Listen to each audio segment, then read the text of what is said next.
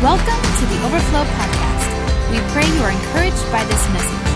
For more info, notes, or other messages, download the Overflow Church app or visit our website at overflowdfw.com. Well, hey, we're going to continue today our series called Crossworthy. Everybody say Crossworthy. We are going to finish up next week. I know you think, man, we've been doing this series for a while. We have. We're in the Easter season. We're thinking about the cross, and we've been kind of going through the stations, if you will, of, of, of the of the cross. We've been going through the different moments that, that Jesus paid for as we've continued in this series. And this week, I want to actually talk a little bit about the crucifixion, the, the kind of the final moments. Before we get into that, we understand that that Jesus was beaten, that Jesus was was hit with his cat nine tails, that he's he's literally on the brink of death. He's knocking on death's door and he finds himself in court once again. So here's Jesus about to die. If you've ever been to court, you know that that's almost like death in itself. You know, whether you're an observer or you're actually participating in, in the court session. And man, court can be a difficult thing. So here's Jesus in the midst of a violent mob on a holy day. And there's, there's, there's a, a, tradition that happens where a, a person that's been convicted will get released. Well, Jesus is there with Barabbas and Barabbas, and Jesus is there with Barabbas, and they bring this guy out. Barabbas is like a kind of a, a, a, crime lord, if you will. He's he's a thug, he's a criminal, and he comes out. I mean, if you've seen Passion and other movies, this is a guy that, that is guilty. I mean, he's he's a guy that's that's been there for a while. He's been locked up, rightfully so. And then they bring out Jesus, the most innocent man the world has ever known, and they bring him out, and they, they say, "Crowd, who do you want?" Who do you want? Who do you want us to set free? Who does the crowd want us to set free? And who do they say? Barabbas. They say, give us Barabbas. And then they said, well, what do you want me to do with Jesus? And the crowd chanted out, Crucify him. Crucify Jesus. He's like, well, what wrong has he done? Crucify him all the more, right? All the louder they begin to, to chant, crucify Jesus. Crucify this one that's claimed to be the king of the Jews. And we know that this story and we're, we're broken when we watch it and we look at this, this moment that happens. And then in Mark chapter 15, it says that when they had mocked him, they took off the purple robe and put his own clothes on him and they led him out to crucify him. A man from Cyrene, Simon, the father of Alexander and Rufus, was passing by on his way from the country, and they forced him to carry the cross. So here's Jesus, weak, traveling down the road, carrying the cross to the place of execution. He's stumbling, he's weak. This, this heavy cross that probably could have weighed up to about 150 pounds is on his back that is shredded to the bone. This rough cross as he's going down this path. Jesus is falling beneath the weight, so they force this stranger, if you will, to carry the cross for Jesus. And they brought him to the place called Golgotha, which means place of the skull. I mean, you know, the bind, the battle always is won in the mind. The battle's always won in the mind. So they bring him to this place, Golgotha, and they offer him wine mixed with myrrh, but he did not take it. Now that was kind of like an anesthesia, if you will. It was something to kind of, kind of help him deal with the pain, but Jesus refused. He said, no, I'm going to pay the price. And then they offered him this, and then verse 24, and they crucified him, dividing his clothes. They cast lots to see which, what, what each would get. It was the third hour when they crucified him, and the written notice of the charge against him read, the King of the Jews. So every criminal that hung on a cross, they would have the charges written above their name. So everybody knew why they were being crucified for.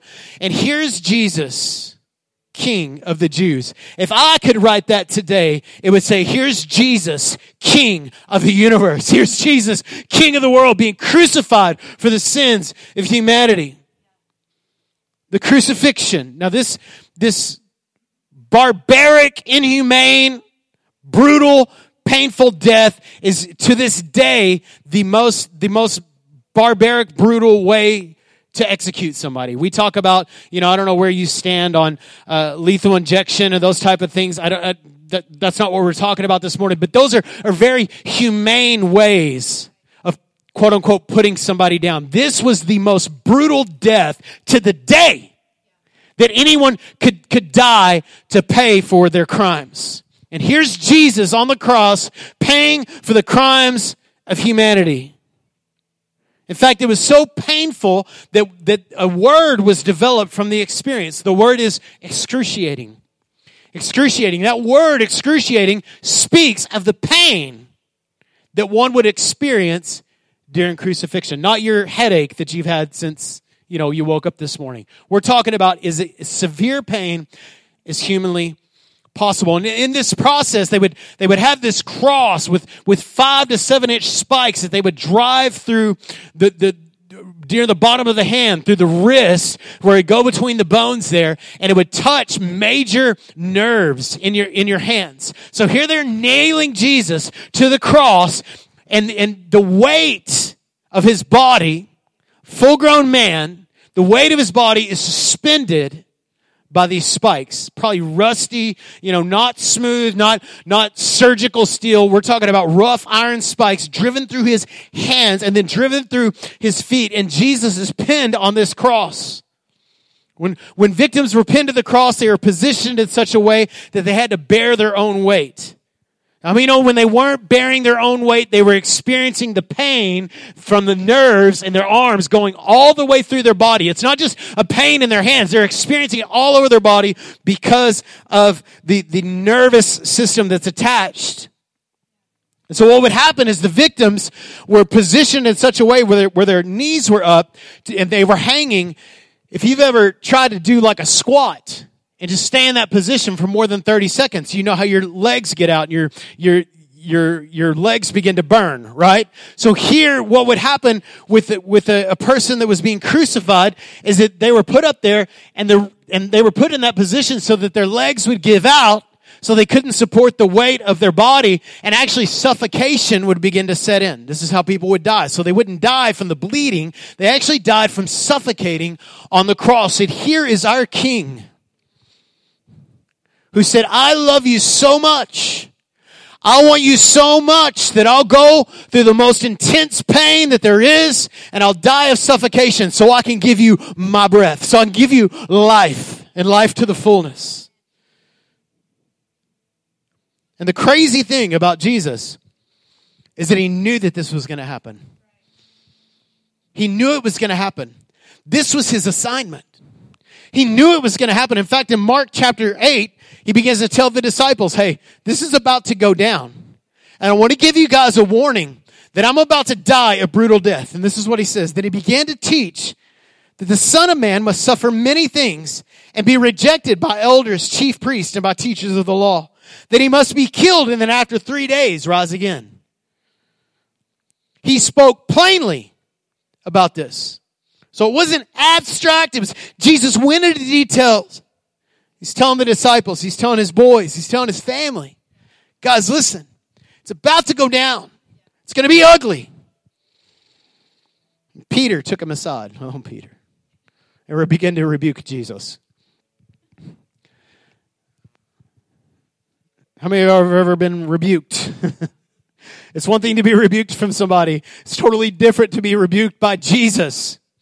Jesus rebukes. Come on. Out of love, he rebukes. So he pulls Peter, Peter pulls him aside and he, and, and he, and he, he's like, this isn't going to happen. And uh, Jesus rebukes Peter and this is what he says, get behind me, Satan. What would Jesus do? Call somebody Satan. Here we have it. Get behind me, Satan. You do not have the mind, in mind the things of God, but the things of man. So Peter's rebuking Jesus this isn't going to happen. Jesus is like, it is going to happen, devil. And he tells Peter, the reason why Jesus tells him that is not because he's mean spirited, it's because Peter had the wrong mindset. Peter was thinking, no, we can overcome. Jesus has come to overthrow the Romans. Jesus is like, listen, Peter, you do not have in mind the things of God, but the things of man. Did you forget my assignment? Did you forget the last three years of what we've been doing? And then he says this He called the crowd to him along with the disciples. He called everybody that was in his circle of influence. Right? He says, Everybody gather around. Disciples, y'all pulling close. All you other people that have been following around eating the bread that I've created, been watching the miracles, all y'all observers, everybody come in close. I have something to tell you. Listen, if anyone wants to come after me, If you want to follow me, you must deny yourself and take up your cross and follow me. For whoever wants to save his life will lose it. But whoever loses his life for me and for the sake of the gospel will save it. What good is it for a man to gain the whole world, yet forfeit his soul? Or what can man give in exchange for his soul? If anyone is ashamed of me and my words in this adulterous and sinful generation, I, I, I think that that could be something that Jesus is saying right now. If anyone is ashamed of me and my words in this adulterous and sinful generation, the Son of Man will be ashamed of him when he comes in his Father's glory and holy angels. I mean, this is intense stuff, Jesus. I mean, these are like the passages that we just like, kind of like to pretend are not there. You know, it's not really the, the graphic that you post on social media. Oh, doesn't this make everybody feel good? Because it's painful what Jesus is talking about. So we've been talking about this series. We've been talking about what Jesus has went through. You were worth it. You were cross-worthy. That's what this series has been about. It's been about we're cross-worthy. We're worthy of the cross. Yeah, we didn't deserve it, but we were worth it. But guess what? Jesus is also cross-worthy. He's worthy of your cross. Is he worthy of your cross? Have you taken up your cross and followed Jesus? Or have you just said, I like this part, Jesus, but not that part? I'll believe you in my heart. I'll just, I'll take a little bit here, but I don't want any of that sacrificial stuff. I just want all the grace and all the feel goodies. I just want all the positive stuff. I just want what I can get out of it. I don't really want it to cost me anything. See, we can't talk, and we love talking about identity, man. We love talking about your royalty. We believe that. And that, man, that is, that is the gospel. The gospel is you get a crown. The gospel is you're a son, you're a daughter of the King of glory. I mean, this is amazing. It's really good news, but we can't talk about putting on our crown without first picking up our cross. Have you picked up your cross? Are you really following Jesus? Or you just subscribe by saying, I'm a Christian? I had an experience one time in my life. Jesus makes this profound and intense statement deny yourself. Jesus would not be very popular today. Because you don't go to Barnes and Nobles or Amazon and find a whole lot of books titled Deny Yourself. You find, hey, how to be more fulfilling, right? Or, or, or we, even when we, we come to God, we say, we say, God, what's your plan for my life? How about you've got that backwards? How about you say, Lord, how can I give my life for your plan? It's me, me, me, me, me. This is the culture we live in, beloved. As salt and light, we must carry a different message. Does it mean that we're mean spirited to other people, but we say, you know what, the way I'm going to live, I'm not going to live the way everybody else, I'm not going to live the way I want to, I'm going to deny myself. See, we live in a self-improvement, self-care, self-fulfilling, self-absorbed, self-indulgent culture. And I ask you today, how is that working out? With suicide rates, with depression rates higher than they've ever been. And there's more books sold, and there's more positive message, and there's more cute little things that tell you to follow your heart and do you and live your life and be happy and just la la la la la. All that. And it's all just fluff because inside we're empty because God's created us for something greater. And it's not self-fulfillment. It's self-denial. This is the message of the cross. This is the message of Jesus. Deny yourself. Take up your cross. How is it working out for you with your self improvement? Probably not very good. Because you're still trying to do it after 20 years. I'm just trying to better myself. I'm just trying to better myself. How about you deny yourself and take up your cross? See, taking up our cross is the prerequisite of following Jesus. You say you want to follow Jesus, pick up your cross. Well, I just want to, you know, I want to feed orphans and, and take care of people that are hurting. Yes! That requires a lot of you laying yourself down. Even when you can't put it on a selfie and stick it on Instagram. Can you do it without doing that?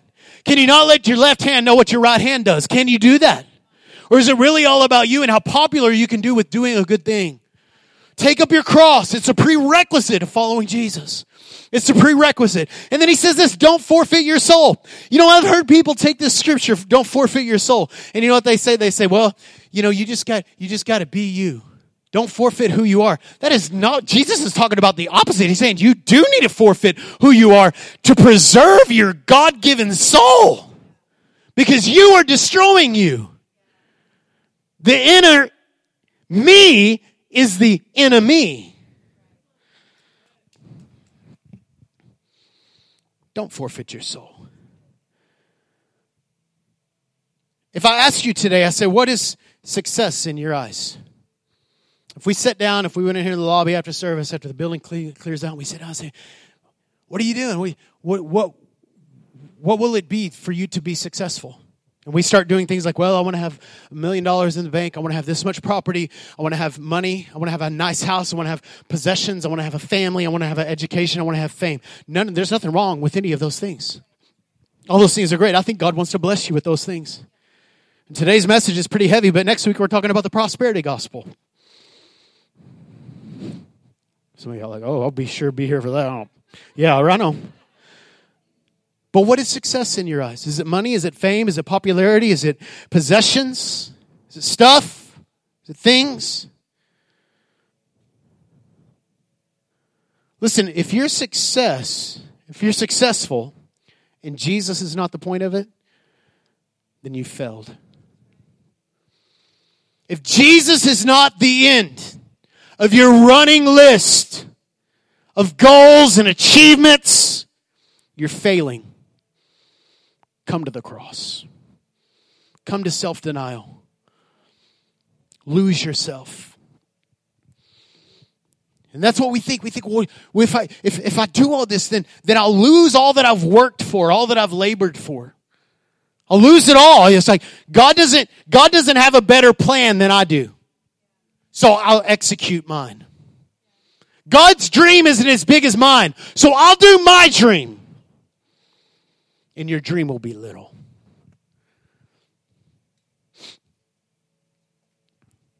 He makes a statement lose yourself. In a world that's telling us, find yourself.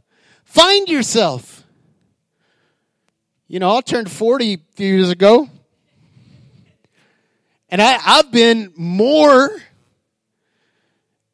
self aware than I've ever been in my life. Over the last five years, I've learned more about myself than any other season. It's just been crazy. I'm like, God will just show me something. But none of it, listen, none of it is so I can be like, oh yeah, that's the way I am. It's just affirming me. More, it's, it's more like, oh, I need to work on that. I need to get rid of that. I need to deny myself. See, Jesus calls us to lose ourselves. If we lose ourselves, then we'll find our true soul. See, in the kingdom, you have to lose yourself to find yourself. Have you lost yourself? I, I just, I just can't find myself. Just trying to find out who I am. Lose yourself. Find out who He is. Make that the goal of your life. So I want to talk about the art of losing yourself. probably, probably not going to sell a lot of books. I'll write a book called The Art of Losing Yourself. One copy sold by the author, right? Author bought the book. The art of losing yourself. How to lose yourself. Number one, Stop finding yourself. Stop trying to find yourself. Stop this. Oh, I'm just trying to. Do. You know what God wants? If God wants to show you something, He'll show you. Won't you make Him the, the one that you're pursuing? What you're looking for. What are you looking for? Quit looking within yourself. The world tells us that. Look within yourself. Right? Search your feelings. Right? Funny, Star Wars is like search your feelings, and then the other time like, your feelings betray you. Yep, that's the way it is. Sometimes they're right, and sometimes they're wrong, but they're not very. They're not a very good measuring rod for what you should be doing.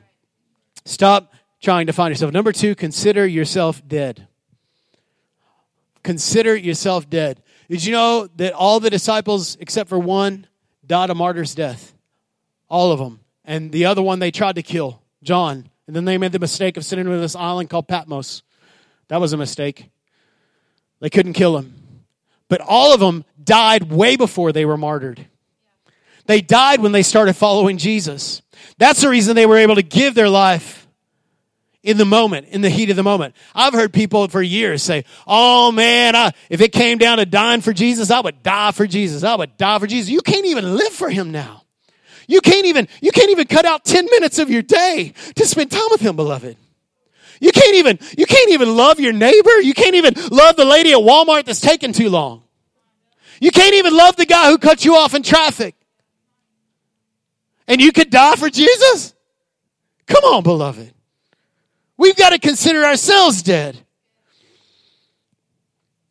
We said, what do you mean consider myself dead? Consider everything in your life dead. Your plans, your dreams, your personality. Well, that's just the way I die to that person. Quit making excuses for your weaknesses. Those weaknesses are supposed to be dead. Dead people don't have weaknesses. They're 100% weak. They're dead. Guess what else dead people don't have? Rights. Dead people don't have rights. What do, what can I get? What can I do and can't do? You can't do anything. Are you okay with that? You can only do what the Lord allows you to do. I realize you can go really crazy with that. Get really legalistic with that. But listen, I don't have a right to do anything. Uh, the only rights I have are the rights that He gives me. Does that mean yeah, I raise my kids, I do my thing, but but I'm not caught up in in like, okay, is this a sin? Is that a sin? Is that dude, I am I'm I've died. So no, not about how like how it's not how how close can I get to the edge and not sin. That if you were living that way, then you're already living in sin. You're already missing the mark. Because you're trying you're trying to calculate your relationship with God based on your behavior. Listen, get in a relationship with God, He'll change your behavior. And you won't be so concerned about the, the rights and the wrongs and how that's measuring out. Y'all okay? You know, we sing these songs. I, I love these songs. Nothing else, nothing else, nothing else will do. I just want you. And a nicer house and a car and a girlfriend and I mean, it's like we sing this stuff all the time, but do we mean it? I'm not saying you shouldn't sing it. I heard Winkie Pratney say this one time. He said that he said it's a lot easier to sing a lie than to tell one. It's like let's be sincere in our devotion and in our declaration to Jesus. I'm not saying that you don't sing it. I'm saying mean it when you sing it. You say, "Man, Lord, you are the prize. You're the one I'm going after." But doesn't God want me happy? Yes, absolutely, He wants you happy. But it's not number one on His list. That's number one on your list. What he wants is you to look like Jesus. That's what he wants. Do you think Jesus is miserable? Some of you think he is. That's the reason why you can't find your happiness is because in Jesus, because you have a misunderstanding of who he is. Galatians 2:20, y'all okay? I've been crucified with Christ.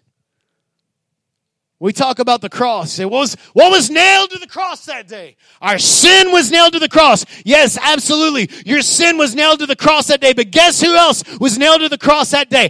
I was on the cross that day. When Jesus died, I died with him. I've been crucified with Christ. I no longer live, but Christ that lives within me. All the rights that I have, He has my rights. He has the keys. Um, Noah, I think he cut out. He was here during first service. He said, You know, when you're in the military, he was telling me about when you sign up when the military, he's like, You don't have any rights. They own you. You're, you're government issued property at that time when you, when you sign yourself over the military. And I told him, I said, That's kind of like being a Christian, right? He's like, Yeah, it is. I was like, When you sign up, you, you're all in. There's no, there's no one foot in and one foot out. You're in. You're in, Lord. Are you in? Are you riding the fence? Are you playing a game? This is not a game, beloved. Don't lose your soul. I know this is heavy today. Stay with me. And in, in order to experience the new life, which we love, which we celebrate, you have to die to the old one. In order to experience the new life, you got to die to your old life. Is God going to take all this stuff from me? This is what we think. Oh, is it going to cost me everything? This is what it will cost. It'll cost your willingness. God's probably not going to ask you to sell your house. He might. Would you be okay if he asked you to? God might tell you, I want you to sell your house. I want to sell everything you have. I want you to take that money and I want you to move to Haiti. And I want you to minister to orphans. God might tell you to do that. Are you willing? I want you to give up your I want you to give up the education that you worked eight years for. I'm glad you got that education, but I want you to give that up and I want you to move and do something that I have for you. Are you willing? Will God require you of that? That of you? I don't know. But if He does, will you say yes to it? Y'all okay? We were nailed to the cross that day. Listen, Romans 6, verse 3. We're, we're going to have baptisms in a minute. This is what baptisms show us. Or this is what we learn through baptism. This is why we get baptized. He explains this right here, Romans chapter 6. We were joined with Christ Jesus in baptism. We joined him in his death. For we died and we were buried with Christ by baptism. And just as Christ was raised from the dead from the glorious power of the Father, now we may also live new lives. So when we have baptism, what we're doing is we're saying, you know what? I go into the water, I died. I come out of the re- water, I'm resurrected. I'm saying I'm leaving my old life behind. I'm leaving my old mindsets behind. I'm leaving my old plans, dreams behind. I'm, and I'm coming out and I'm saying, Lord, whatever you have for my life, my life is brand new. The slate is clean. I have no plans. I know have, have no agendas unless they're yours.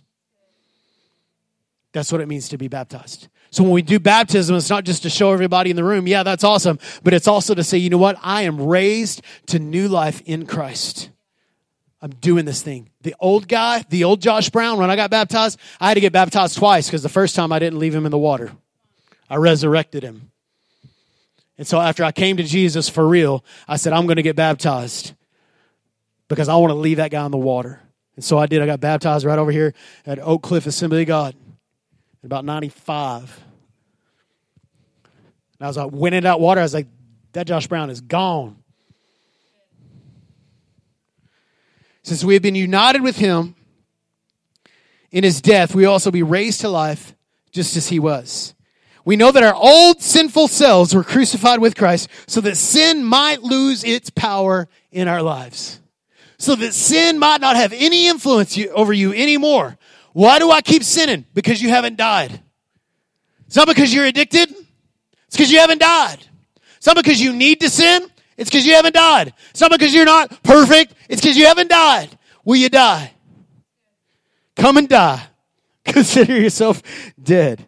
I know that's not a popular message. I know we don't like to talk about that in America, but this is the gospel. This is, this is what we do. This is how we respond to the worthiness that he considers us. We say, yes, Lord, and I'm also worthy of a cross. Submit your want. Submit your want. See, listen, we've got to mature in our ability to choose what we want now, or I'm, I'm sorry, we've got to, we've got to mature in our ability to choose what we want most over what we want now. Right? So what you want in the moment versus what you want in a thousand years. What I want is I want to know Jesus. That's what I want. So anything that might keep me from knowing him, I want to say no to it. It's the power of no. I want to say no to anything that's going to hinder my walk with Jesus. We call that sin, right? But not just sin, just distractions. I need to say no to my phone more. Because it's a sin? No, it's not a sin, but it is a distraction. It's a distraction for me. It's so annoying. I wake up every day and one of the first things I do is check my phone. What is wrong with me? Y'all okay? We got to learn. We got to mature, beloved. We've got to grow up in our ability to choose what we want most over what we want now.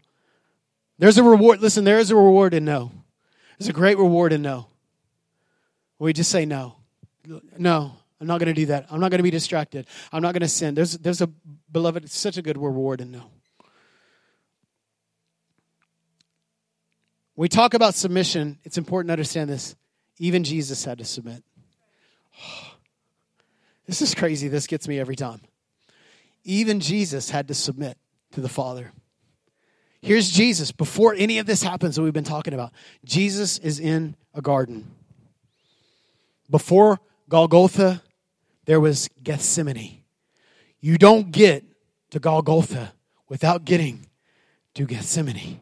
In Gethsemane, that place is called the place of crushing. It's where olives were crushed. That's where they crushed olives. This is the or the olive press. It's where they pressed it to make olive oil right here in this garden. And guess what? Jesus was being pressed. Jesus was yielding to the press of the Father. Jesus was yielding his will, and this is how it happens. It says, uh, Luke chapter 22, verse 39. Then, accompanied with his disciples, how many you know it's good to have somebody with you when you're going through the crushing? Jesus left the upstairs room and went as usual to the Mount of Olives. So, Jesus wasn't didn't just go to the place of crushing one time, he went as usual, he went often.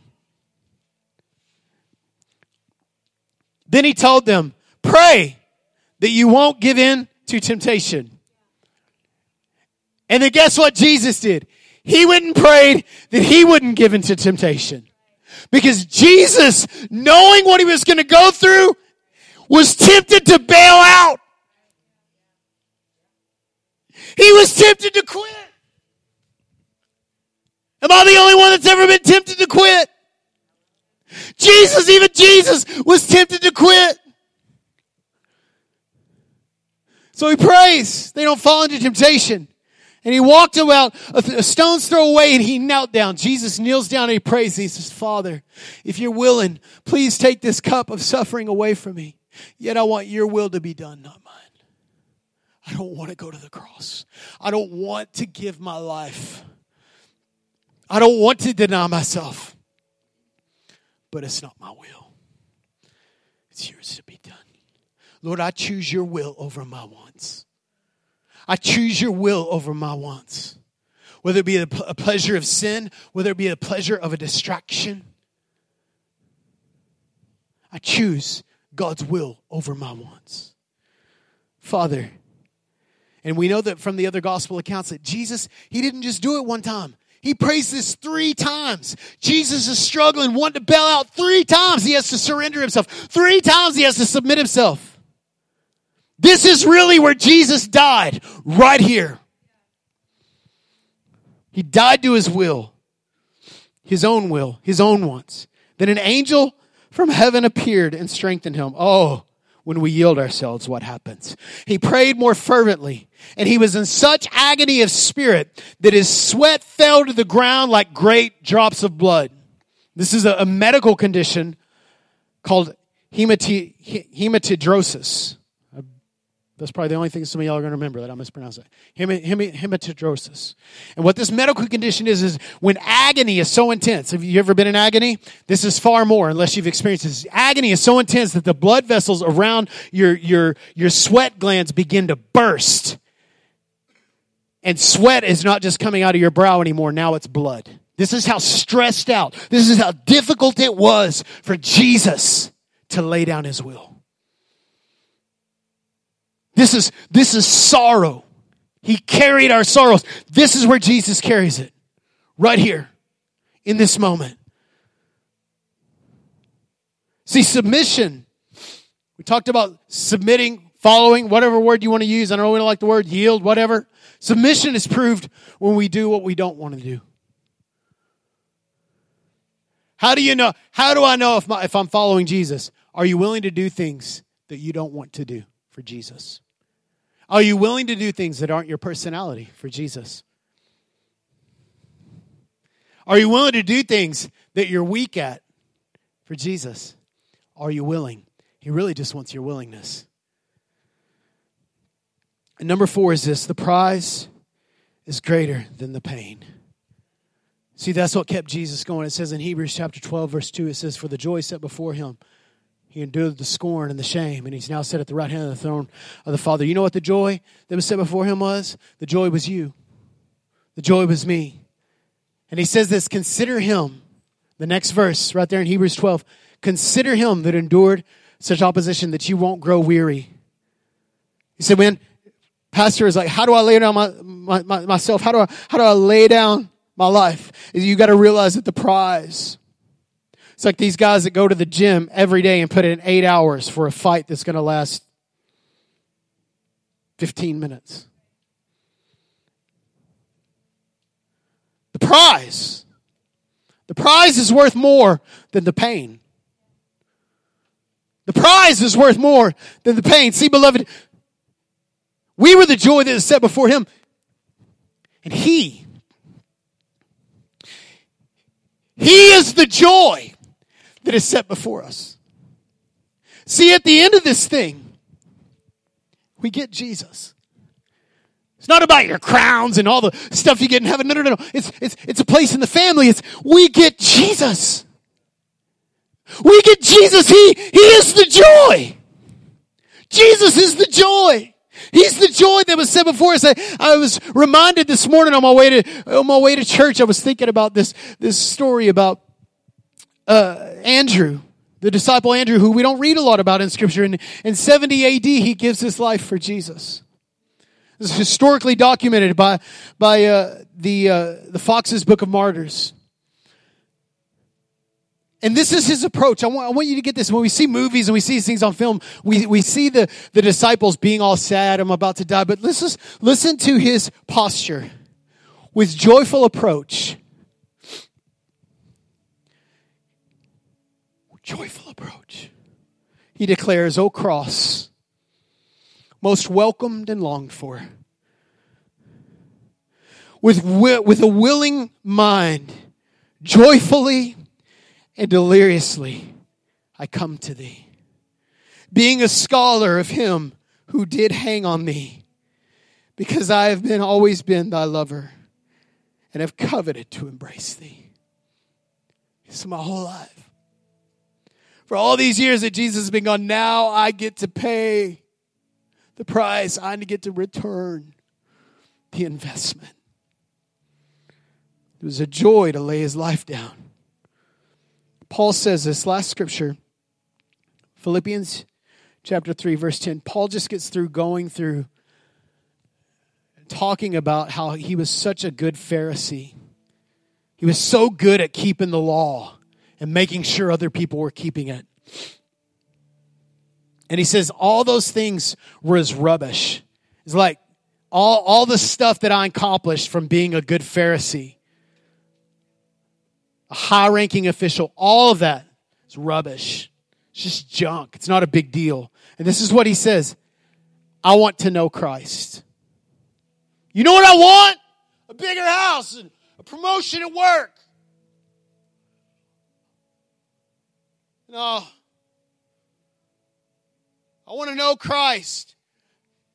I want to have a million crowns when I get into heaven. No. I want to know Christ. The power of his resurrection and the, fellowship of sharing in his suffering.